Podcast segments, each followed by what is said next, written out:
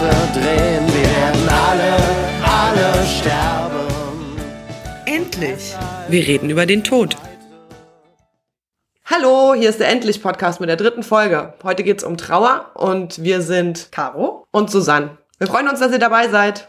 Und wir haben heute auch wieder einen Gast, ähm, die in der zweiten Hälfte der Sendung kommt. Das ist Julia Martin, die äh, selbst ein Trauersin herausgibt. Missing Bits heißt das. Mhm, Finde ich einen sehr tollen Namen. Da werden wir nachher noch drauf eingehen, woher das eigentlich kommt. Ja, genau. Und willst du noch mal kurz erklären, was ein Sin ist, Susanne? Also ein Sin kommt, glaube ich, aus der DIY-Punk-Bewegung, wenn ich mich nicht irre, und ist halt so ein selbstgemachtes Fanzine, hieß das früher. Äh, Zu so, allen so ein Magazin-Dings selbst zusammengeschustert. Jetzt auch gerne digital. Genau. Früher waren die ja noch im Copyshop hergestellt. Genau, da geht es um Trauer und äh, da werden wir sie nachher noch dazu befragen. Ja, freuen wir uns schon drauf. Aber jetzt geht's erstmal um Trauer, Caro. Es geht um Trauer.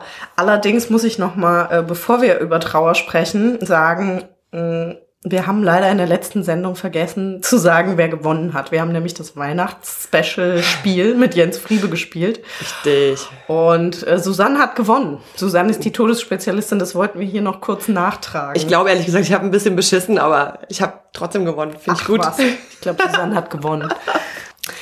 Du, Susanne, hast doch ähm, mal nachgeschaut, was Trauer eigentlich so heißt, oder? Ja, ich liebe ja Etymologie. Und ich habe mal nachgeguckt, wo kommt das Wort Trauer überhaupt her. Da habe ich erstmal geschaut im Duden.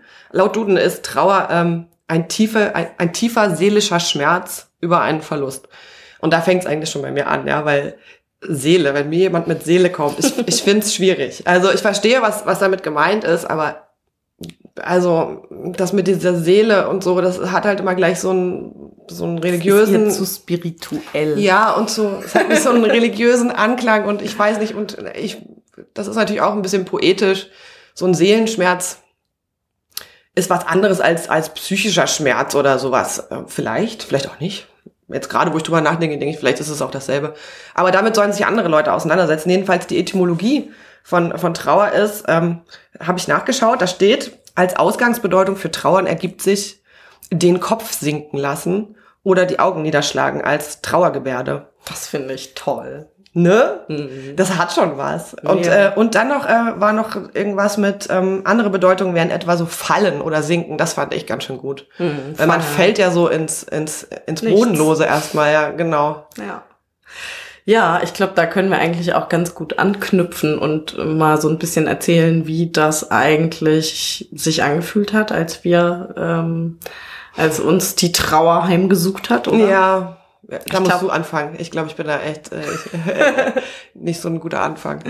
Ja, ich kann anfangen. Also die Trauer, die hat sich einfach wie nichts angefühlt, äh, was ich mir so vorher unter Trauer vorgestellt hatte. Also als ich, als äh, Stefan, mein Ex-Freund, gestorben ist, bin ich tatsächlich ins Bodenlose gefallen. Also ich konnte erstmal gar nichts mehr tun. Und so im Nachhinein fühlt sich, hat sich das eigentlich angefühlt, als hätte ich von einem Tag auf den anderen Leben verlernt. Also ich konnte Mhm. eigentlich nichts mehr machen von dem, was ich vorher gemacht habe.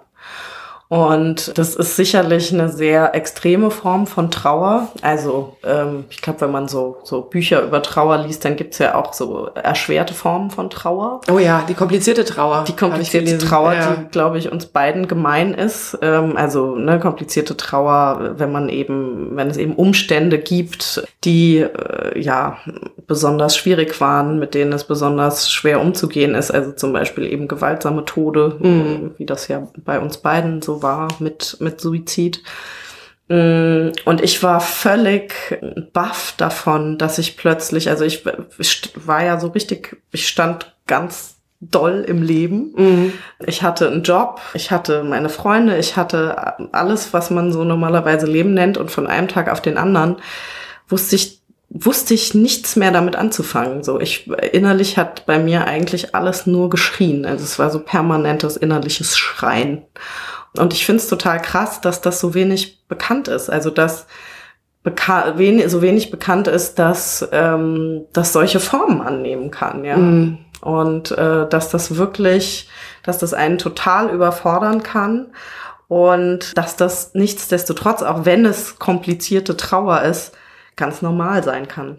Mhm. Und äh, mir hätte das tatsächlich geholfen, wenn jemand einfach nur permanent gesagt hätte, ich weiß, dass das, was du gerade fühlst, total schlimm ist, aber es ist auch total normal und das wird sich verändern und gib dem einfach die Zeit und den Raum, den es braucht und es wird irgendwann wieder anders werden. So. Okay. Aber wie gesagt, es gibt ja tausend verschiedene Arten und Weisen zu trauern. Wie waren das bei dir zusammen? Ganz unterschiedlich. Ich muss äh, tatsächlich äh, immer zuerst an eine Form denken, die überhaupt gar nichts mit, ähm, mit Tod zu tun hatte, sondern als mich ähm, mein erster Freund verlassen hat oder als unsere Beziehung zu Ende war. Das war alles sehr kompliziert. Ähm, da hatte ich zum ersten Mal so einen, so einen komple kompletten Absturz äh, ins Bodenlose, wo ich auch, ich habe da zu der Zeit gerade eine Ausbildung gemacht, dann konnte ich plötzlich nicht mehr hingehen. Äh, ich habe mich von sämtlichen Freunden zurückgezogen und konnte nichts mehr essen, was bei mir wirklich ein äh, großer Ausnahmezustand sein muss, äh, weil ich sonst äh, eher verfressen bin oder dem Essen zugeneigt. überhaupt äh, den weltlichen Freuden sehr zugeneigt, würde ich sagen. Ja. Äh, und da hatte ich äh, tatsächlich so, äh, wenn mir jetzt jemand mit diesen Trauerphasen kommt und so, finde find ich schwierig, finde es okay für Leute, die damit umgehen müssen. Wenn jemand trauert, äh, das so, so ein bisschen einzuordnen und so, aber für Leute, die es betrifft, finde ich das total schwierig. Aber in dem Moment, ähm, als ich da äh, so um diese Beziehung getrauert habe letztlich, da habe ich, konnte ich, also im Nachhinein kann ich da diese Phasen sehr gut alle abstecken und das hat ja auch so einen positiven, veränderten Aspekt dann am Ende gehabt. Also da habe ich plötzlich, als das vorbei war und ich da so mehr oder weniger durchgegangen war, ähm, war das Leben plötzlich wieder lichter, äh, sonniger auf der anderen Seite und ich habe plötzlich gesehen, was ich alles machen kann jetzt und wo das hinführen kann und dass mein Leben hat halt nochmal neu angefangen, so ohne, ohne diese Beziehung. Wobei ich glaube, dass ähm, auch diese Trauerphasen so, also auch das, ne, ist ja einfach wirklich bei allen Leuten anders. Und ich glaube schon, dass das Leuten auch irgendwie vielleicht eine Orientierung geben kann. So, also bei mir war das jetzt auch nicht so, dass ich so das Gefühl hatte, ähm, ich habe viel über Trauer gelesen und auch über Trauerphasen gelesen. Und es war nicht so, dass ich das Gefühl hatte, dass mir das den totalen Halt gibt. Aber ähm, ich kann mir schon vorstellen, weil man da ja so total desorientiert ist. Man weiß nicht, was passiert gerade mit dir. Und hat auch so völlig irrationale Dinge, die passieren. Und ich glaube, dass es manchen Leuten vielleicht wirklich einfach Orientierung gibt, zu wissen, ach so, okay, deswegen bin ich jetzt die ganze Zeit so wütend und will eigentlich nur schreien. Ähm, Und will das Augen-Make-up auflegen. genau. ähm, weil, ja, das normale Dinge sind, die eben irgendeinen Ausdruck brauchen. Ja, So. ja. Um noch mal kurz darauf zurückzukommen, ich habe ja auch so ein paar Tode äh, miterlebt und da hat mich das von der von dieser Kontrollverlustintensität her dran erinnert. Mhm. Aber das hat sich jedes Mal komplett anders angefühlt. Fühlt. Also das war, habe ich ja letzte Woche da kurz in meinen kleinen poetischen ähm, Auslassungen ähm, den Fahrradgedanken erwähnt, dass ich da ähm, gar nicht wusste, wie man damit umgehen soll. Und mein großes Problem, und hier kommt jetzt mein Punkt für die heutige Sendung, ist, dass ich ähm, immer das Gefühl habe, dass wenn man trauert, dass man für die anderen so eine wahnsinnige Belastung ist. Dass es, ähm, dass die, die Leute sich schon Mühe geben, vor allem am Anfang, wenn es halt äh, relativ frisch ist und so, äh, so, so mit viel Geduld und äh, Gesprächsangeboten auf einen zukommen und so. Ähm, aber dass man immer das Gefühl hat, dass, dass sie erwarten, dass es irgendwann vorbei ist und dass man halt ständig diese, diese Erwartung enttäuscht. Also äh, ich habe diesen komischen Rückkopplungsprozess andauernd und der macht mich echt fertig. Also ich weiß nicht, ob das, ähm, das ist wahrscheinlich Typsache und äh, auch so situationsabhängig und so, aber das hat mich eigentlich am meisten genervt, wofür die Leute eigentlich auch gar nichts konnten. Mein Wunsch sollte mir das nochmal passieren oder überhaupt von Leuten, wie, wie kann man mit so Angehörigen umgehen, äh, wäre, ähm, nimmt sie halt ernst, aber äh, hab, erwartet möglichst nichts. Hm. Ja, ich glaube auch. Also mh, mein Wunsch würde auch in so eine Richtung gehen. Also es gab neulich einen ganz tollen Artikel im, im Tagesspiegel, den haben wir auch ähm, irgendwie über Facebook geteilt. Da äh, ging es darum, dass Trauernde überhaupt nicht erwarten, dass äh, Leute irgendwas besser machen, sondern dass sie einfach nur erwarten, dass überhaupt irgendjemand kommt und ihnen zuhört und mit ihnen spricht. Und ich glaube, das ist total wichtig, weil die Leute, man will halt diesen Schmerz wegmachen. Ja, man will Ja. irgendwie, dass es denen wieder besser geht. Dass es wieder gut ist. Genau, und Ja. das ist halt einfach in dem Moment nicht möglich. Und ich glaube, das Wichtigste und das Beste ist, wenn Leute ähm, kommen, zuhören, mit dir sprechen und einfach deinen eigenen Schmerz aushalten und nicht sagen, ja, aber es wird ja ganz bald wieder besser werden. Ja, das wird schon wieder. Genau, und das ist wirklich, also ich habe in, in der Zeit, äh, in dieser ganz extremen Trauer, weiß ich noch, war das eine Freundin von mir, die mir, die einen Satz gesagt hat, der mir total geholfen hat und der total wichtig war in der Zeit, die ähm, hat zu mir gesagt, oh Mann, Caro, das ist schlimm, das ist so schlimm. Und danach kam nichts mehr. Da Ja. kam, danach kam kein, aber es wird bald wieder besser. Aber du wirst schon sehen, das verändert sich, sondern wirklich nur anerkennen, dass das in, in dem Moment richtig, richtig schlimm ist. Hm. Und das hat wahnsinnig geholfen. Und ich muss sagen, bei mir hatte das auch die Form, dass ich so das Gefühl hatte, ähm, ich hatte eine ganz lange Zeit, wo ich überhaupt nicht wollte, dass das besser wird, weil ich diesen Zustand, also es war so ein innerer Ausnahmezustand und eine meiner größten Ängste war, dass das irgendwann einfach wieder weggeht und mein Leben ist wie vorher Hm. und dass es keine Spuren hinterlässt, obwohl ich mich im Moment so schlimm, ähm, so schrecklich fühle und so viel Schmerzen habe, dass das einfach sozusagen vom Leben weggewaschen wird. Aber das war ja dann nicht so, ganz offenbar. Das war nicht so, nee. Und äh, ich glaube auch überhaupt nicht mehr daran, dass Trauer auf so eine Art und Weise funktioniert. Also wie gesagt, bei mir war das einfach so, dass mich das so intensiv begleitet hat und auch so eine intensive Auseinandersetzung mit dem Thema ähm, hervorgebracht hat, dass ich das Gefühl habe, das ist mir in Fleisch und Blut übergegangen. So, also das ist wirklich hat mich verändert und hat mich einfach, ähm, wird mich immer begleiten, auch wenn es jetzt nicht mehr diese extreme Form hat, Mhm. die es- die es vorher hatte. Oh, ich habe dazu ein schönes Zitat äh, gelesen. Eigentlich Mhm. bist du ja unsere Zitatbeauftragte. auch mal. so Aber ich sagen. dachte, ich möchte auch mal ein Zitat bringen, weil es so gut gepasst hat. Das war nämlich aus dem Buch von Paul Ludwig Landsberg, Die Erfahrung des Todes heißt das Buch. Und das Zitat, also da geht es darum, ähm, na, ich lese es einfach mal vor vielleicht. lies mal vor. In der Liebe formt sich durch Teilhabe sozusagen ein neues Wesen. Ein Bund, nicht ich, nicht du, sondern ein Wir. Beide Personen sind zugleich in einer neuen Gesamtperson miteinander verbunden. Wenn nun der geliebte Mensch stirbt, geht der Riss und die Berührung des Todes, in dem das Wir zerreißt, mitten durch mich hindurch. Insofern ich dieses Wir bin. Ich sterbe mit. Hier gewinnt der Satz, den Menschen sagen, dass mit dem anderen ein Teil von ihnen selbst mitgestorben ist. Seine eigentliche Wahrheit und Tiefe. Ja, aber so ist es. Ähm, Und das, das erklärt ja auch, warum, warum du äh, nicht wolltest, dass alles so wird wie vorher, weil er, ich meine, das klingt immer so ein bisschen platt, aber weil er einfach so ein Stück von dir mitgestorben ist. Ja, das ist so. Und ich finde das auch gar nicht platt. Also ich ähm, habe auch, also ich habe viel in der Zeit gelesen und auch ganz viel selbst geschrieben, was mir, glaube ich, echt so ein bisschen das Leben gerettet hat. Und in einem dieser Texte habe ich mich auch irgendwie an ein Spiel erinnert, was Stefan und ich immer so ähm, gespielt haben, ohne dass wir das irgendwie, dass das ein offizielles Spiel war. Das Was kam war das? einfach so. Das war so eine Assoziationsreihe. Irgendwie hat irgendwer jemand was gesagt und dann fing einer von uns beiden an, einfach assoziativ mit Begriffen auf das zu antworten.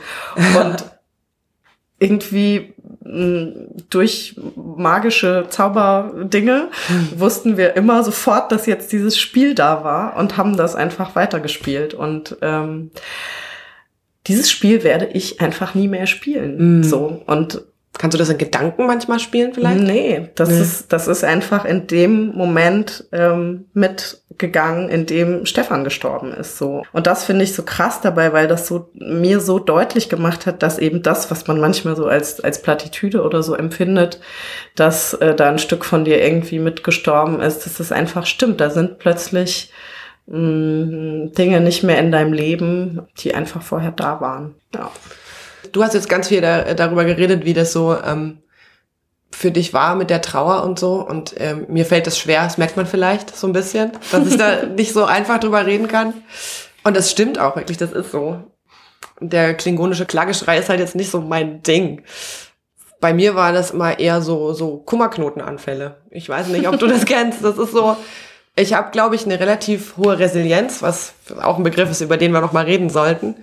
Was ich irgendwann eingestellt, ich weiß nicht genau. Also Leute sagen, das würde in der Persönlichkeitsstruktur liegen. Andere behaupten, man könnte es lernen. Keine Ahnung. Ich glaube, bei mir funktioniert das ganz gut und ich bin so jemand, der weiter funktioniert. Also ich brauche so ganz, ganz äh, meine Struktur, die normalen Abläufe und so weiter. Wenn das alles aus den Fugen wäre, dann äh, kann ich nicht mehr gut funktionieren. Und sobald ich, solange ich das hab und mich auch ab und zu mal auf andere Sachen konzentrieren kann, geht's mir ganz gut. Und dann kommt aber äh, ab und zu immer mal so ein Kummerknoten-Moment. so wenn ich halt äh, an irgendwas denke, ich den äh, Apfelkuchen meiner Oma gebacken habe, zum Beispiel bin ich in Tränen ausgebrochen, als er fertig war, weil er auch genauso geschmeckt hat, wie, wie er immer bei ihr geschmeckt hat. Was ich sagen wollte, ist, dass das bei manchen Leuten vielleicht auch einfach nicht so am Stück ausbricht mit dieser Trauer, sondern in so Versatzstücken, in so kleinen, ja, und, Ja. und das, was mich, was mich, das habe ich letzte Mal schon gesagt und ich möchte es nochmal sagen, dass mich das echt ärgert, wenn dann Leute Das Mir- Gefühl haben, du trauerst nicht Genau. richtig. Die sagen mir dann, du, du trauerst ja gar nicht richtig. So, hat dir das gar nicht ausgemacht, ähm, dass dein Bruder gestorben ist. Ich so, also was soll man denn darauf? Natürlich hat mir das was ausgemacht, aber ich habe vielleicht eine andere Art und Weise, damit umzugehen, als das erwartet wird von mir. Ja, aber ich glaube, das ist genau das. Deswegen finde ich es auch so wichtig, dass man eben darüber spricht und dass Leute äh, davon erzählen, wie das bei ihnen ist, weil es eben so unterschiedliche Arten gibt zu trauern. Und ich musste das auch lernen in der Zeit. Ich war ja nicht die Einzige, den dieser Suizid wahnsinnig den Boden unter den Füßen weggerissen hat. Ähm, aber es gab ganz wenige Leute natürlich, die so krass darauf äh, im Äußeren reagiert haben wie ich. Also ich habe aufgehört zu arbeiten. Ich war dann irgendwann für ein halbes Jahr krankgeschrieben. Ich habe eigentlich nichts mehr von dem gemacht, was ich früher gemacht habe. Ich habe alle meine Hobbys stehen und liegen lassen. Ja. Ähm, wenn ich versucht habe, abends in eine Bar zu gehen und ein Getränk zu trinken, habe ich plötzlich schreiend auf der Straße gestanden. So. Ähm, aber diese Form hat es ja nicht bei allen Leuten und muss es natürlich nicht haben. Aber ich habe mich natürlich damals auch gefragt, krass, wie kann das sein, dass ich da so drauf reagiere und dass jemand anders, wie du sagst, einfach weiterlebt, weiter arbeiten geht und ähm, dieses Wissen um das, um das Schlimme und de um den Schmerz irgendwie nur manchmal kommt. Aber so ist es einfach. Ja, Und ich glaube, darüber müssen Leute einfach sprechen, damit man überhaupt weiß. Also ich glaube, ich hatte, bevor ich selbst ähm, diese, diese richtig schlimme Form von Trauer erlebt habe, ich wusste überhaupt nicht, was Trauer ist und wie das geht und was man macht und ob das normal ist und ob man das eigentlich alles darf. Genau, und das habe ich mir nämlich auch gestellt, nur genau andersrum, diese Frage mit dem, darf ich jetzt einfach weiterarbeiten, darf ich jetzt trotzdem noch lachen und äh, ab und zu mal ausgehen? Das war ja auch, als wir uns dann getroffen haben, das war ja eine Woche, Ja. nachdem mein Bruder gestorben ist und da äh, saßen wir draußen in der Bar 11 und haben ein Bier getrunken und ich habe mich zum ersten Mal wieder normal gefühlt und äh, fand das so unglaublich gut, da halt auch äh, einfach über blöde Sachen lachen zu können und so und trotzdem äh, trotzdem wusstest du ja, dass es eigentlich da diese krasse Sache gibt. Also ich musste da nicht drüber wegspielen oder so. Ja. Das ist nämlich auch noch eine Sache, wenn man das dann auch noch anderen Leuten erzählen muss, weil es weiß ja nicht sofort jeder, dass Ja. dir jemand gestorben ist. Und äh, das habe ich mal gehasst. Ich mochte das mal nicht. Ich habe das dann aber einfach so ganz ähm, äh, so ganz proaktiv in die Welt getragen und habe Mhm. einfach allen Leuten SMS geschrieben, dass das jetzt so ist und wenn sie mich treffen, sollen sie bitte normal mit mir umgehen. Ähm, aber mir geht's halt nicht so besonders gut. Ja, ich habe das ähnlich gemacht. Ich habe wirklich über mit jedem Menschen, den ich kannte, darüber gesprochen, weil es auch wirklich das Einzige war, was mich damals ähm, interessiert hat und womit ich mich überhaupt beschäftigen konnte. Ich habe überhaupt keine Energie oder irgendwas gehabt, um über irgendwas anderes zu sprechen. Und ich habe natürlich auch mir Gedanken drüber gemacht, ob das eigentlich too much ist und ob ich das den Leuten zumuten kann. Und irgendwann habe ich einfach gedacht, ey, ich bin im Moment so. Ja. Und ähm, wer das nicht kann oder nicht will, der kann halt im Moment irgendwie nicht in meiner Nähe sein. So, aber das braucht natürlich auch ganz schön viel Kraft, um das so ähm, irgendwie durch durchzuziehen. Und mir hat es tatsächlich auch Kraft gegeben, weil ich einfach gar nicht anders konnte. Ja. Ähm, aber ja, also dieses einfach sein dürfen, wie man gerade ist ähm, und und wie es einem gerade geht. Ne? Ja. glaube ich, der Punkt dabei. Das ist voll der Punkt. Und wenn man damit nicht umgehen kann als, als Außenstehender oder so, dann kann man das auch einfach formulieren. Finde ich. Man Richtig. kann einfach sagen, du, ich weiß gar nicht, was ich jetzt machen soll. und Das was ich so sagen krass. soll und ja. was dir hilft. Und ich habe das Gefühl, dass gar nichts hilft. Ja. Ja, und es hilft halt auch nichts. Das ist ja der Punkt. Ja. So, und manchmal muss man auch Leute einfach wegschicken können und sagen können, das ist mir jetzt zu viel, du musst jetzt leider wieder gehen und wir sind trotzdem befreundet. Hm. Ja. Ja. Also sprecht mit den Leuten und ähm, versucht nicht komische Ablenkung, Lenkungsmanöver zu fahren und ähm, versucht euch, wenn es irgendwie geht, nicht davor zu drücken, weil das hilft alles nix. Nee, aber, aber ehrlich, also hier, da kriege ich immer so ein bisschen äh, Bammel, wenn, wenn wir sowas sagen, weil dann habe ich das Gefühl, dass dann sofort Leute kommen, äh, die mich auf der so zum ersten Mal seit einem Jahr wieder treffen, dann sagen, so erzähl jetzt mal, wie es dir geht mit deiner Trauer, weil das finde ich halt auch sehr, sehr schlimm. Oder überhaupt, wenn fremde Menschen mich nach meiner Familie fragen, das, ich krieg da immer sofort so Herzrasen und denke, oh Gott, jetzt muss ich diese ganzen Geschichten wieder auspacken. Äh, will ich aber gar nicht immer. Also ich will das manchmal auch einfach nicht. Mhm. So. Und dann finde ich das auch gut, wenn man da gelassen wird. Ja, auf jeden Fall. Aber auch da sind Leute halt total anders. Ich fände es gar nicht schlimm, wenn mich da jemand drauf anspricht. Also ich fände Wir verwirren die Menschen. Nein, wir zeigen einfach nur, dass es dass irgendwie alles sein kann. Ja. Und ähm, dass es aber auch irgendwie Arten und Weisen gibt, äh, damit umzugehen. Und wenn man halt einfach nur ähm, das sagt, genauso wie du dann irgendwie sagen kannst und solltest und musst, ähm, hier, darüber will ich jetzt echt gerade nicht sprechen. ja. fände ich es ähm, überhaupt nicht schlimm, wenn mich jemand drauf anspricht. Und äh, im Gegenteil, ich fände es eigentlich schön, wenn jemand ein Gefühl dafür hat, ähm, dass das nur, weil es jetzt zweieinhalb Jahre her ist, ähm, für mich echt nicht vorbei ist. So. Vielleicht können wir dann ja jetzt hier äh, den, den Kreis schließen. schließen. Wovor haben die Leute eigentlich Angst, wenn sie mit, äh, mit Trauer in Verbindung kommen? Haben sie Angst, dass es ansteckend ist oder so? Meine Theorie ist dazu, äh, die ähm, haben Angst vor diesem unkontrollierten Gefühlsding, was da in der Welt ist, weil wir jetzt auch gerade festgestellt haben, man kann es einfach gar nicht richtig beschreiben. Das ist für jeden was anderes. Bei manchen Leuten ist es total überbordend, bei anderen eher versteckt. Und das ist natürlich was, was man nicht greifen kann und was den Leuten dann vielleicht auch ein Stück weit Angst macht. Ja. Ja, man muss schon ganz schön souverän sein, um, um sich da durchzumanövrieren, ne? Ja, Ja. ja, und auch vielleicht so ein bisschen Fingerspitzengefühl besitzen. Hm. Also was ich ja auch noch total interessant finde als Frage, weil mich das auch echt immer umgetrieben hat in der Zeit, ist, wie man eigentlich merkt, ob deine Form der Trauer eigentlich normal ist oder ob das irgendwie für dich selbst vielleicht schon nicht mehr gut ist. Und das ist mir halt ganz oft begegnet, ne, dass äh, klar meine Mama, weil die sie einfach wahnsinnige Sorgen gemacht hat, aber auch andere Leute so das Gefühl hatten, ähm, ob das eigentlich okay ist und ob das gut ist und so. Und das fand ich ganz interessant, weil ich habe gerade in einem anderen Podcast, in dem The End Podcast von äh, Erik Wrede, Von dem ähm, sind wir übrigens Fan. ja, da sind wir Fan. äh, da war eine Expertin zu Gast, die in einem, ich glaube, in einem Kinderhospiz arbeitet und da ging es eben um Kindertrauer.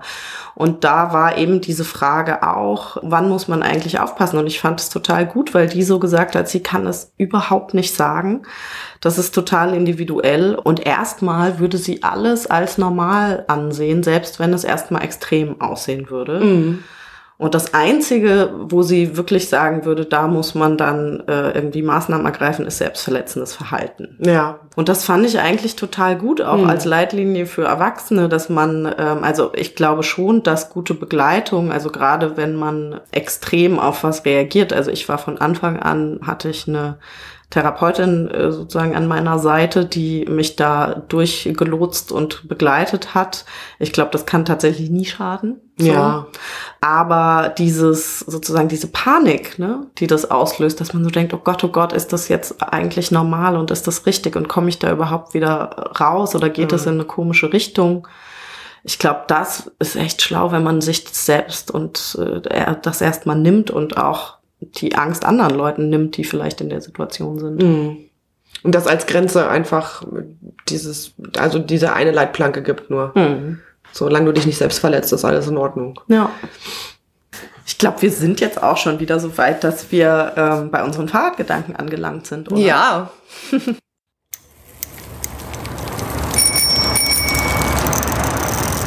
Fahrradgedanken. Ich habe heute etwas Neues gefühlt. Es war Abwesenheit.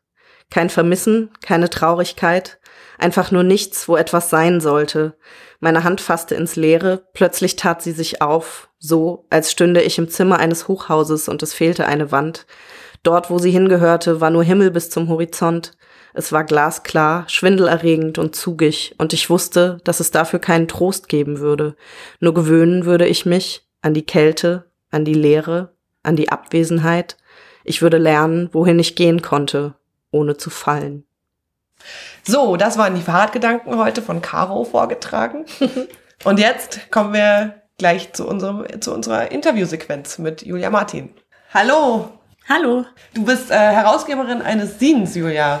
Für Trauer, nee, ein Trauersin, nennst du das selber so? Doch, doch, also ich, ähm, das heißt ja Missing Bits, a Scene about Grief und Ja. es geht um Trauer, aber ähm, ja auch um Tod halt. Und wie äh, kommt es eigentlich zu dem Namen Missing Bits? Das ist eine gute Frage, die mir auch noch nie so gestellt wurde. Ich habe mir den selber überlegt. Ich finde den sehr schön. Danke. So Ich habe nämlich so darüber nachgedacht, wer, wie soll ich das nennen? Und dann ähm, dachte ich so, oft merkt man ja, dass jemand fehlt an diesen ganz kleinen Sachen nur. So, das war bei mir zum Beispiel ganz viel so, als ich dann zum ersten Mal einen Job hatte, dann war ich so, ach cool, jetzt Papa anrufen und dann so, oh, nee, doch nicht. Und ich dachte halt, ja, dass so die großen Dinge, wie halt jetzt eine Beerdigung, die die sind vielleicht am Anfang sehr stark, das sind halt dann solche Events, aber später, nach ein paar Jahren, sind es halt eher so die kleinen fehlenden Stücke im Leben. Schön. Vielleicht erzähl uns doch noch mal, ähm, wie es eigentlich dazu gekommen ist und was so deine deine Erfahrung mit Trauer ist. Ja, meine Erfahrung mit Trauer, also ich habe das Gefühl, dass eigentlich Trauer mein halbes Leben lang schon mich begleitet. Ich habe meine Mutter verloren, als ich 15 war. Und jetzt bin ich 31, ähm, weiß also Tatsächlich dein halbes Leben. Ja. Ähm, und habe dann, ähm, ja, habe aber irgendwie ganz lange auch nicht wirklich getrauert und habe erst viel später gelernt, wie das eigentlich geht. So, Das finde ich total interessant. Das kommt mir sehr bekannt vor. Naja, aber die Frage ist ja, trauert man dann tatsächlich nicht oder kommt einem das nicht vor? Natürlich. nein, doch, ja, man. Ja, doch, ja. man trauert, aber irgendwie anders. Also bei uns war das immer so, als meine Mutter gestorben ist, dann hieß es immer, alles ist ganz normal, wir machen ganz normal weiter. Am nächsten Tag musste ich in die Schule. Wahnsinn. Ja, voll krass. Eine Woche später wurde alles aussortiert und weggeworfen. Da war ich ziemlich sauer dann auch Jahre später, weil ich halt viele Sachen weggeworfen habe von meiner Mutter, die ich eigentlich gerne behalten hätte. Ja. Ähm, ja, aber bei uns war es immer total wichtig, dass alles ganz normal ist und einfach weitergeht. So habe ich halt dann auch versucht, irgendwie zu leben und habe halt einfach ganz normal weitergemacht, wie man halt mit 15 dann so macht, wenn halt niemand mit einem trauert auch. Ja. Und ähm, dann halt so mit, mit, ja, mit Anfang 20 kam das dann halt so richtig raus. Deshalb würde ich gar nicht sagen, ob ich so wirklich getrauert habe, aber so unterbewusst, durch Träume und so dann. Also aber du das, hast das irgendwie bearbeitet innerlich, aber so richtig trauern ähm, gelernt hast du erst später. Genau. Was heißt denn das? Ja, vielleicht heißt es eher, dass sie, oder so Trauer ausdrücken zu lernen, ist ja was, also, weil Trauern, wenn man jemanden verliert, dann hat man diese Trauer, ob man will oder nicht. Ja, da Ja. wäre ich mir mal nicht so sicher. Meinst du? ich würde jetzt auch sagen, Trauer zulassen Hm, ist okay. ja was. Ja. Ähm, du trauerst vorher schon, aber sie ist dir gar nicht so bewusst, weil du alles dafür tust, dass sie weggeht. Hm, ganz schnell wegpacken, alles Genau. irgendwo hin. Ich finde es auch ein schwieriges Thema, also ich äh, oder ein interessantes Thema zu, zu überlegen, ähm, was ist eigentlich Trauer, was ist sozusagen unterdrückte Trauer. Und ähm, würdest du sagen, also ich habe so die Erfahrung in meinem Leben gemacht, dass ich durchaus auch schon vorher, also bevor mein Ex-Freund Stefan sich das Leben genommen hat, ähm, was mich in eine extreme Form der Trauer irgendwie katap- katapultiert hat, ist auch ähm, eine enge Freundin von mir an Krebs gestorben, was für mich, glaube ich, sehr auch extrem einschneidend und traumatisch war. Aber da habe ich tatsächlich diese Form von das Ausdrücken ähm, und auch so dafür sorgen, dass da so Rituale passieren und so weiter, überhaupt nicht gefunden. Und ich hatte so das Gefühl, dass ich das dann irgendwann, als diese, diese Trauer so krass äh, rauskam, dass ich dann andere Dinge so mit aufgearbeitet habe. Kennst du das auch? Ja, also ich meine, bei mir ist es ja so, dass ich ja eigentlich um meine Eltern traue und das sind und Familien sind ja immer auch so spezielle Dinge, wo es auch ohne Tod genug aufzuarbeiten gäbe. Und ich glaube halt, dass sich solche Dinge, so Kindheitssachen, Erziehungsfragen und so, dass ich die mit in einem aufarbeite. Also, ich meine, als mein Vater gestorben ist vor drei Jahren, da war ich auch gerade in der Trennung und habe das dann auch zusammen so durchlebt.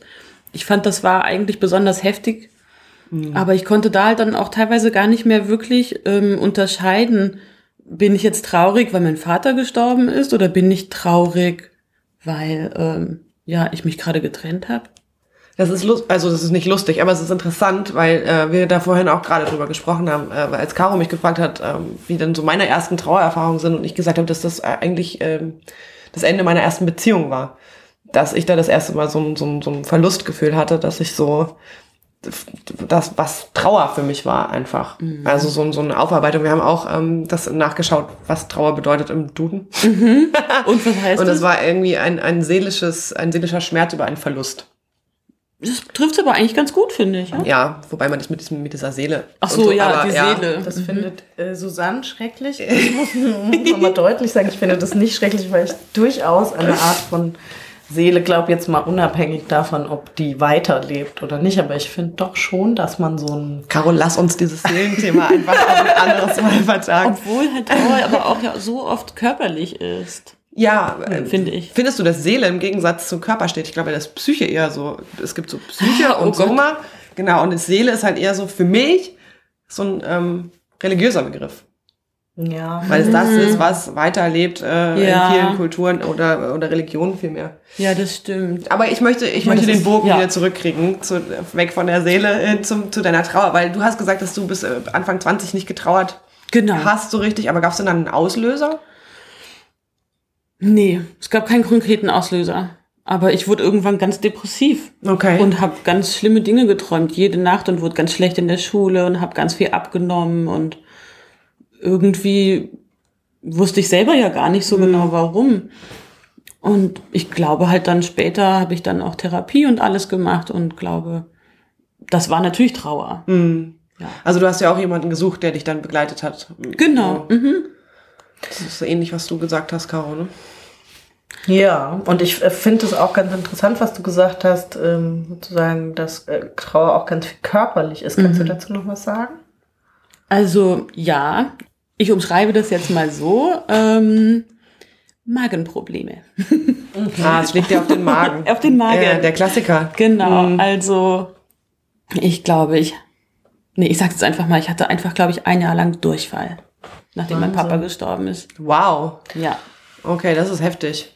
also und irgendwann hat's halt einfach aufgehört. Und Ja. ich denk mir so, es, es muss sowas gewesen sein, weil ich leider halt so ein, ja, so einen Stressmagen habe Mhm. und da war das wirklich so, das, das, es war keine Unverträglichkeit oder irgendwas. Ich glaube, das war psychisch. Das war Ja, das- Trauer, ja. Finde ich auch überhaupt nicht. Also das leuchtet mir sofort ein. Ähm, warum, also jede Art von Stress ähm, beeinflusst unseren Körper ja total.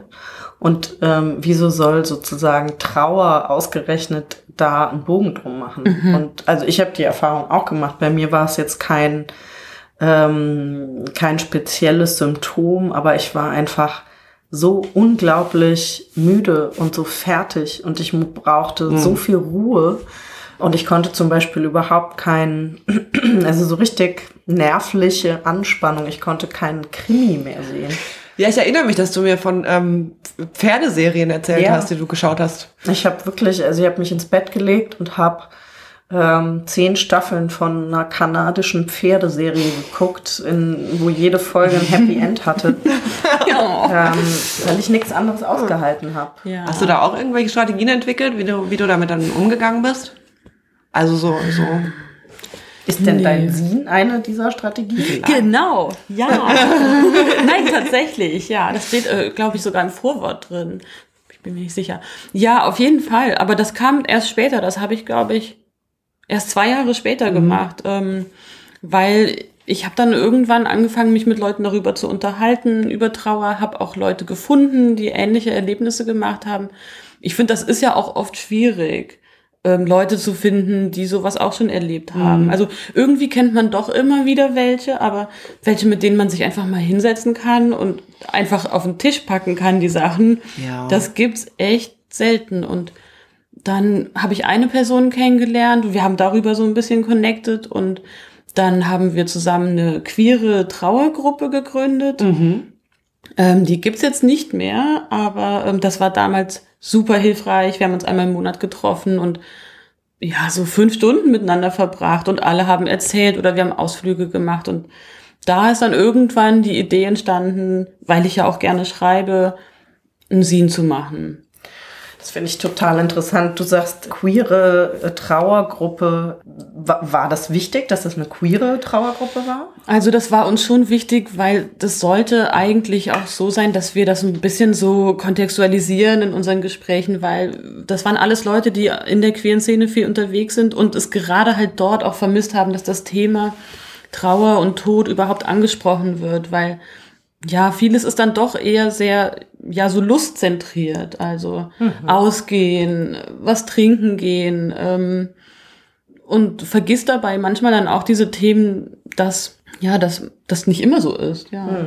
Also das ist ja auch so was, was ich schon wirklich zu hören bekommen hatte dann, ja, Julia geht doch gar nicht mehr aus. Ähm, Wirklich? Hm.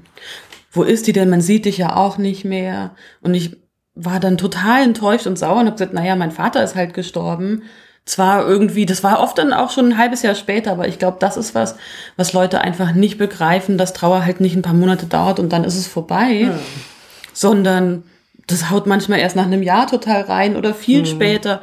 Und dann, ja, solche Fragen, ja, aber warum gehst du denn nicht mehr aus? Man sieht dich gar nicht. Das hat mich sehr verletzt damals. Ja. Ich habe auch sehr viele Freundschaften in der Zeit oder Bekanntschaften in dieser Zeit ähm, ja gekappt, weil ich mich da sehr im Stich gelassen gefühlt habe. Du hast gesagt, du hast dann zwei Jahre später mit diesem Sin angefangen. Ähm, das heißt, du hast auch selbst geschrieben oder?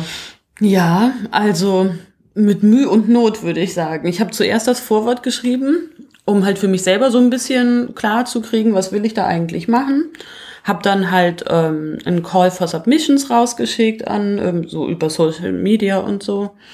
Und ähm, habe dann immer mehr tolle Sachen bekommen, tolle Bilder, Gedichte, Fotos, ähm, Texte. Und irgendwann, das Scene war schon fast fertig, das war sogar schon, ähm, hatte das schon auf dem Computer, hatte das schon alles zusammengestellt, dachte ich so, Mist, ich muss doch selber noch einen Text schreiben. und dann habe ich das von mir hergeschoben und hergeschoben. Ich wollte einfach nicht. Also irgendwas hat sich so dagegen gesträubt. Und dann habe ich mir so ein bisschen so einen Text halt rausgequetscht. Das war richtig viel Arbeit. ähm, da, ja, der ist jetzt auch da drin. Das kenne ich gut. Ich musste letzte Woche unsere Fahrradgedanken schreiben, da ging es mir ähnlich.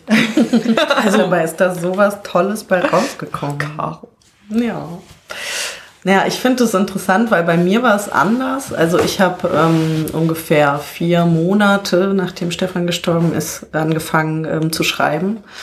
Und ich hatte wirklich das Gefühl, also ich habe dann so einen, so einen Blog geschrieben, der aber äh, nur insofern öffentlich war, als dass ich den immer den Leuten geschickt habe, die mir irgendwie nahestanden und mit denen ich über das Thema gesprochen habe. Und das fand ich aber auch ganz wichtig. Ich wollte wirklich, dass das Leute lesen und ich habe mich auch total gefreut, wenn Leute mir was darüber gesagt haben.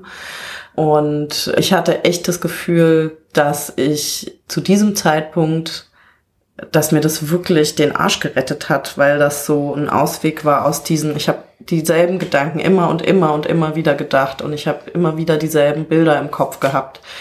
Ähm, was natürlich jetzt auch beim, beim Thema Suizid irgendwie naheliegend ist, weil da so viel Gewaltsames passiert, was man aber gar nicht sieht ähm, und nie zu sehen bekommt und dann nur mit seinem Kopfkino irgendwie alleine bleibt. Ja. Und für mich war das Schreiben echt totaler, ähm, also ganz viel Therapie tatsächlich. Und äh, glaube, dass es auch vielen Leuten so geht. Ich weiß nicht, hast du da Rückmeldungen von den Leuten bekommen, die da, äh, die da teilgen, also die da Texte mit veröffentlicht haben? Eine Rückmeldung, nee, habe ich gar nicht bekommen. Aber ich glaube, dass das für viele Leute ein gutes Ventil ist. Ähm, ich Ich glaube, für mich war das dann am Ende auch so. Ich habe dann auch angefangen, andere Texte über das Thema Trauer zu schreiben. Aber dieser aller, allererste Text, der fiel mir richtig schwer. Mhm. Ja, das war wirklich so.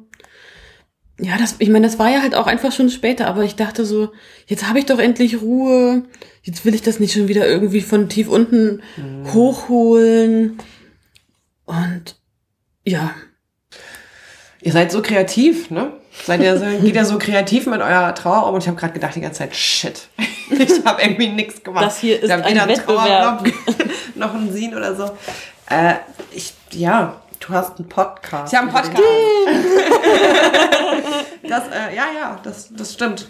Wobei ich finde, dass der schon ein bisschen mehr ist als meine eigene Traueraufarbeitung. Ich hoffe, dass das auch andere so sehen. ja, aber es ähm, ist trotzdem ja auf jeden Fall ein Weg der Beschäftigung damit. Also du sagst zwar immer, dass du, dass dir das schwerfällt, darüber zu sprechen und dich damit zu beschäftigen, aber das stimmt ja nur teilweise. Also ich kenne andere Leute und das, das sage ich in vollem. Ich finde das ja total gut. Ich bin ja immer für Beschäftigung. ähm, und ich kenne andere Leute, die halt wirklich darüber nicht sprechen können und sich damit nicht beschäftigen wollen und das so ganz, ganz weit wegpacken. Und ich Ja. glaube, das hast du ja in der ersten Sendung auch schon erzählt, dass du da vielleicht auch einfach echt schon einen ganz schönen Weg gegangen bist, der dir gar nicht so bewusst ist. Also von wirklich nicht darüber sprechen, in ein anderes Land gehen Ja, ja, und genau. mit den Leuten Ja. darüber sprechen, dazu, dass du halt jetzt schon auf jeden Fall irgendwelche Formen hast. Ja, auf jeden Fall habe ich irgendwelche, aber die sind halt nicht so, so fancy und kreativ wie eure. nee, ich finde das toll. Also ich, es war jetzt auch kein Fishing for Compliments. Ich finde es äh, ganz großartig. Aber auf so eine Idee wäre ich einfach nie gekommen. Ich wäre nie auf die Idee gekommen, einen Trauerblock zu schreiben. Aber ich glaube echt, dass das Oder nur in zweiter Linie mit Kreativität zu tun hat. Bei mir war das echt schiere Lebensnotwendigkeit. Mhm. Also wirklich, ich habe in dem Moment gedacht, ich ersticke, wenn ich diese Gedanken jetzt so immer weiter Mhm. denke. Das muss jetzt gerade irgendwo hin. Und du hast es irgendwie geschafft, die äh, für ziemlich lange irgendwo reinzupacken, ne? Ja, also, ja, ich bin da ziemlich gut drin eigentlich. Mhm. Ähm, also, ich denke immer selber, ich bin total das offene Buch und dann höre ich immer von anderen Leuten, du redest nie über dich. Und ich denke so, was? Ich bin total offen und kommunikativ. Ja. Und also ja, bei meiner Mutter, das hat ja sehr lange gedauert, bis das so richtig rauskam. Und bei meinem Vater, da gab es einfach so viel zu tun, ne? Also, das war dann eine Hausauflösung. Ähm, Und das war auch im Abstand von vielen Jahren, ne? ähm, was meinst du jetzt? Als deine Mutter gestorben ist und dann als dein Vater gestorben ist. Genau, also mm, ich war ähm, 28, als mein Vater gestorben Okay. ist und 15, als meine Mutter gestorben ist. Ne, und ich meine, bei beiden war es ja kein überraschender Tod. Mhm. Die waren krank. Genau. Und ich meine, das ist nicht schön, aber ich hatte das Gefühl, vielleicht macht es mir das ein bisschen einfacher, sich vorher mit dem Gedanken auseinanderzusetzen.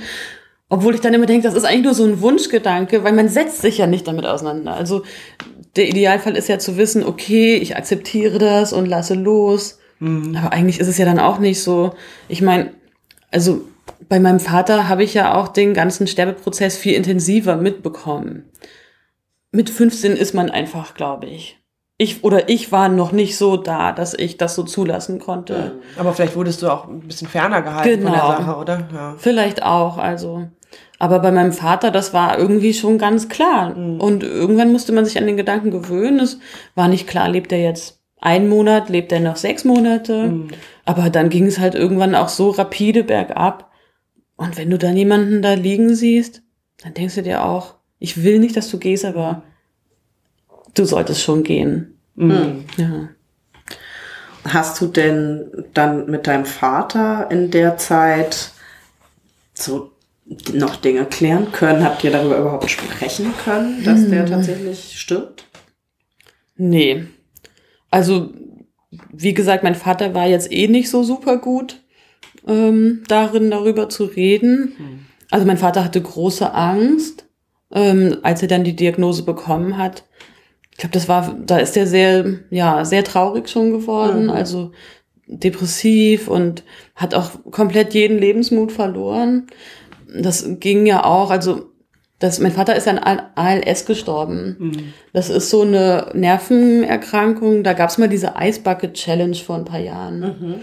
Dafür wurde dann Geld gesammelt. Also das heißt, du verlierst halt einfach deine, deine Nerven bauen oder deine Muskeln bauen sich halt so ab, dass ähm, du halt am Ende nichts mehr machen kannst. Und das geht halt manchmal ganz schnell, weil manchmal liegst du halt auch echt lange dort und musst beatmet werden und so.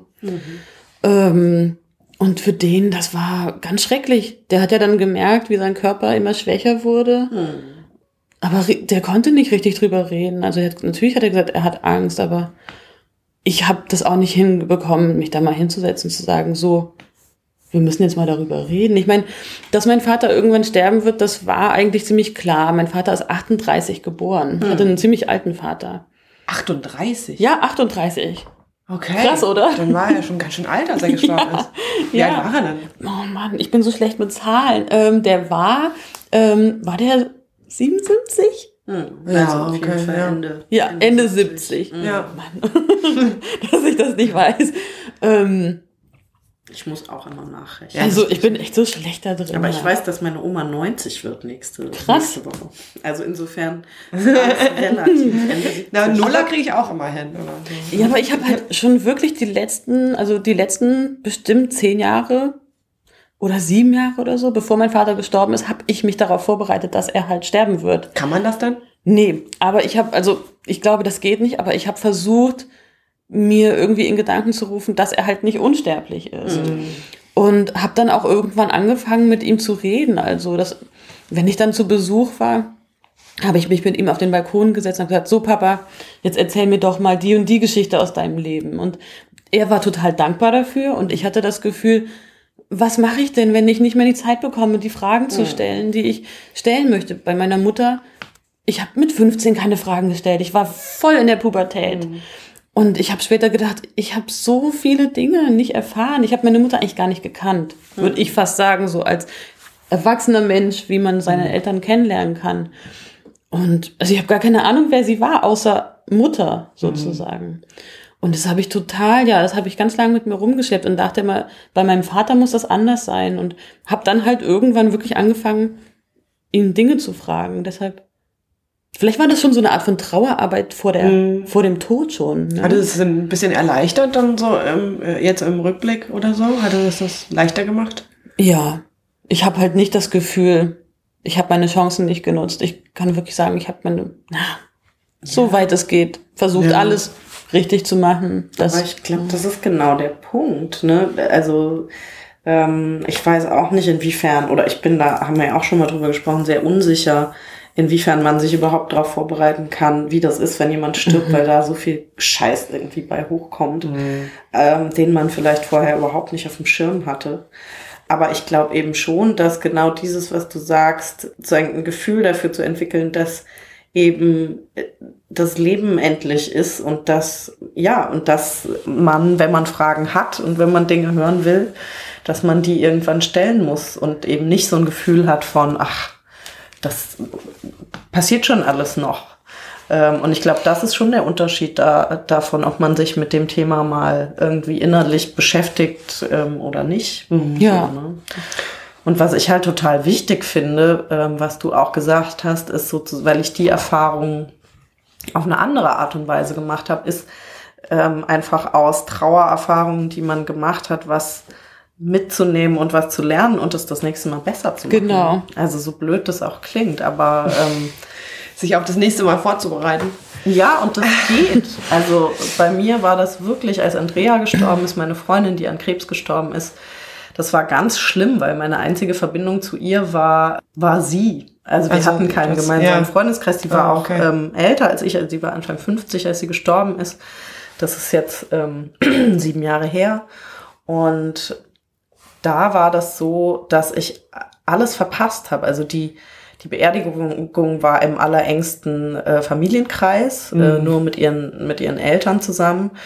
Und ich habe dann zum Beispiel nicht mitbekommen, dass der Freundeskreis eine Trauerfeier äh, gemacht hat. Und ich habe mich nicht getraut zu fragen, ob ich dabei sein kann, wenn die Wohnung aufgelöst wird. Und ich habe ganz lange danach, bis heute, habe ich das Gefühl, dass mir was abgeschnitten wurde, weil ich zum Beispiel, ich hätte total gern eine Kette von ihr gehabt oder einen Ring oder was. Die hatte immer so ganz viele Ketten und Ringe an und so.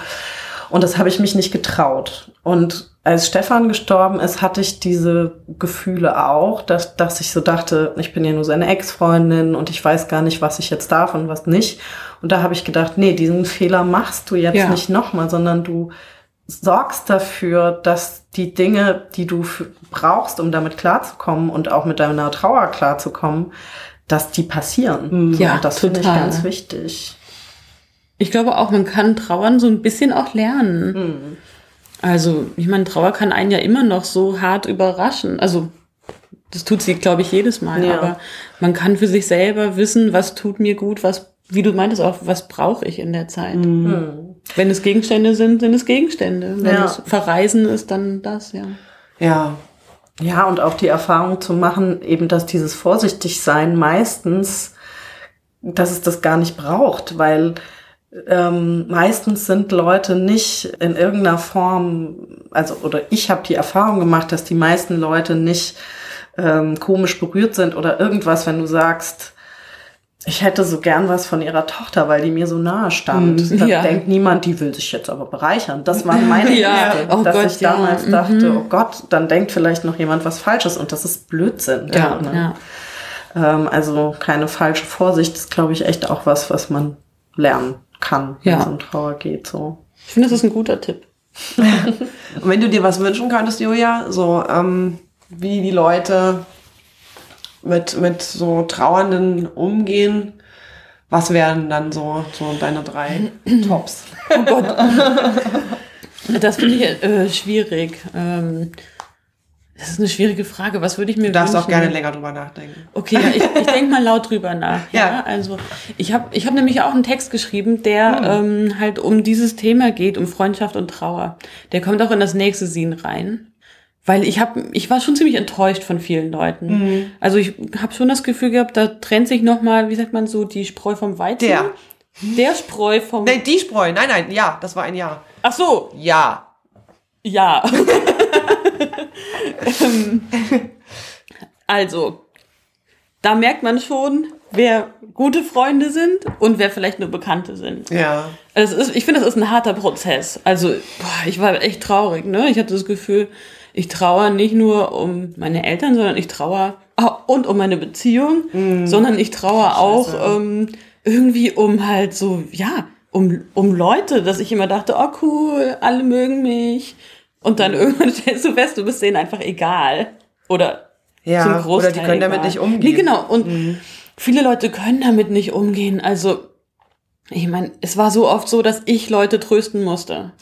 Das hasse ich. Ja, und das oh war Gott, so. das ist genau der ich sag Punkt. so, na, wie geht's dir? Ja, meine Eltern sind gestorben.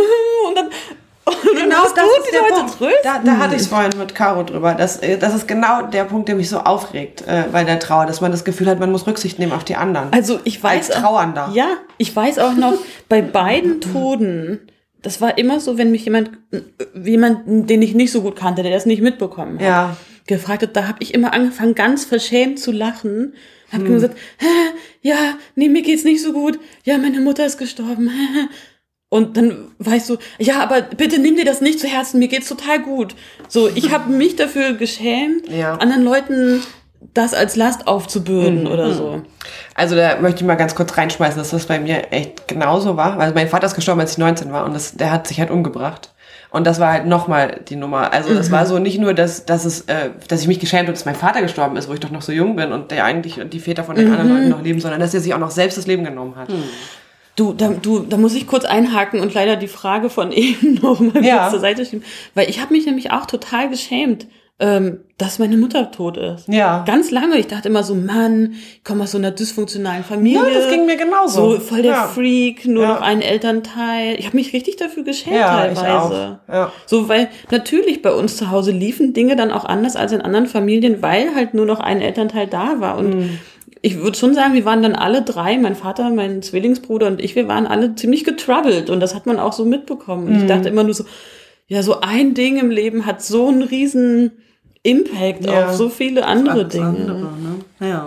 Und ich habe mich da echt geschämt für, ja. So, Wow, das ist so ein ganz selten wahrgenommenes Gefühl bei Trauer, glaube ich, ne? dass die Leute, oder? dass die Trauernden sich dafür schämen. Finde ich total interessant, weil Ja. das ähm, kenne ich zum Beispiel auch gar nicht. Aber das finde ich echt spannend. Ja, ich meine, ich habe Entschuldigung. Nee, nee, du erzählst. Ich habe immer versucht, halt das den Leuten so einfach wie möglich zu machen, Ja. dass ich halt jemanden verloren habe. Also, Ja, und deswegen hast du es auch so lange weggepackt wahrscheinlich und Voll. einfach gar nicht so richtig getrauert.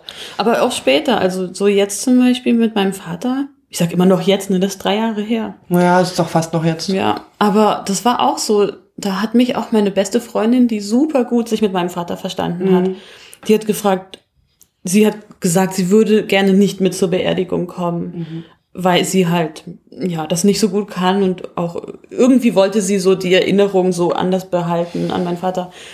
Und, und ob das denn für mich okay wäre. Und ich habe gesagt, ja klar, mach du das, wie du willst. Ich habe genug andere Leute. Also ich hatte wirklich einen tollen Freundeskreis, die alle mitgekommen sind dann. Aber ähm, ein paar Jahre später habe ich irgendwann bemerkt, ich hätte dieser Freundin sagen sollen, ich will, dass du mitkommst. Ich brauch dich. Na, nicht für mich, weil ich das Gefühl hatte, dass nein, ich nicht für mich. Ich hatte das Gefühl, ich habe genug Leute auch da, sondern für meinen Vater nochmal, weil der die so geliebt hat. Ah, okay.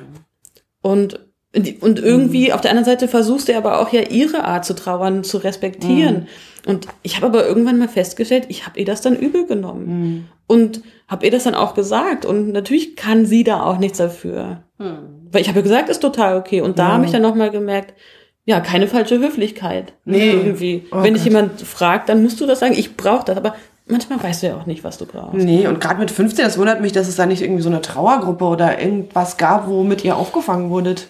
Nö. Nee, also das mit dieser besten Freundin, die Geschichte, das war ja jetzt. Ja, aber ja. mit 15, nee.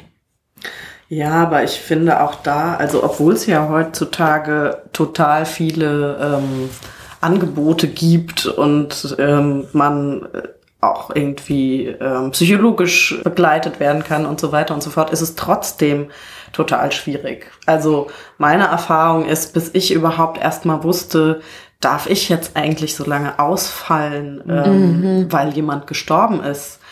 Darf ich eigentlich mich krank schreiben lassen? Und wie funktioniert das eigentlich alles? Du musst ja dann, wenn du länger als irgendwie ein paar Wochen, drei, vier Wochen äh, eine Krankschreibung brauchst, musst du alle vier Wochen zu einem Psychiater gehen, der Ja, dir genau. ähm, ausstellt, ähm, du bist tatsächlich nicht arbeitsfähig. Und Ja. das ist eigentlich nicht schlimm. Du gehst da einfach nur hin hin und in meinem Fall war es sehr deutlich sichtbar, dass ich zu nichts in der Lage war und das wurde auch ohne Probleme immer wieder verlängert.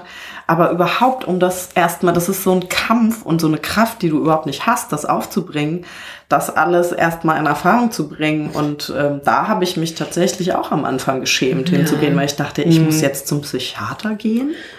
Als ich die Diagnose von meinem Vater erfahren habe, habe ich mir eine Therapie gesucht, weil ich dachte, ich fange das vorher nämlich schon mal auf.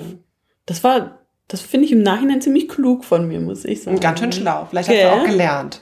Ja, Oder? und, Ja. und muss auch sagen, ich meine, da, da sind die Meinungen ja sehr verschieden und habe auch dann angefangen, ähm, Antidepressiva zu nehmen. Ah, okay. Schon mal so vorbeugend. Ah, ich würde es auch sofort machen, aber mir hat es noch niemand Nee, angeboten. obwohl vorbeugend, nee, vorbeugend ist auch das falsche Wort. Aber halt schon mal so mit, mit dem Wissen, da kommt in unbestimmter Zeit was ganz Schlimmes auf mich zu, ja. Ah, okay. Und hat das dann funktioniert? Also ist das. Naja, aber allein schon die Diagnose zu bekommen, dass Genau. dein Ja, Vater ja- stirbt, ja, ja. ist ja, also Ja, das ist eine stimmt, ja, Belastungssituation.